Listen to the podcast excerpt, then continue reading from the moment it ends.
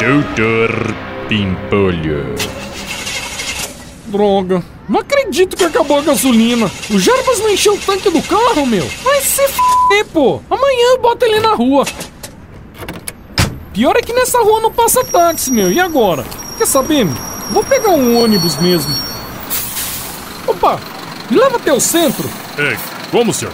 Me leva até o centro da cidade, ó. Tem uma reunião, tô atrasado. Ah, desculpa, senhor, mas esse ônibus não passa lá no centro. Como não, meu? Eu pago. Ah, desculpa, senhor, mas o ônibus tem um caminho fixo. Não posso mudar. Amigo, tudo na vida tem um preço, meu. Quantos que você quer pra me levar lá no centro? Não posso, senhor. E depois tem os outros passageiros aí, ó. Que outros passageiros ou quê, meu? Quanto custa uma passagem? Dois, três reais? Aí, ó, eu pago 10 reais pra vocês descerem e deixarem o ônibus só pra mim, beleza? Ô, beleza! Ah, Oh, Eu aceito. Eu aceito também! Ah, me dá aqui meus 10.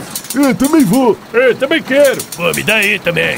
Aí, ó, agora o ônibus tá livre, meu. Ó, te dou quinhentão pra você me levar lá no centro, vai, meu. Não posso, senhor. 700, Ah, senhor, que isso? mil, mil reais aqui pra você me levar no centro.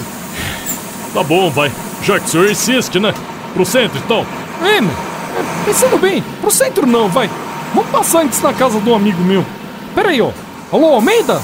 Meu, você não sabe, Almeida. Tô andando de ônibus de verdade, meu. É, cara, isso aqui é mó divertido, meu.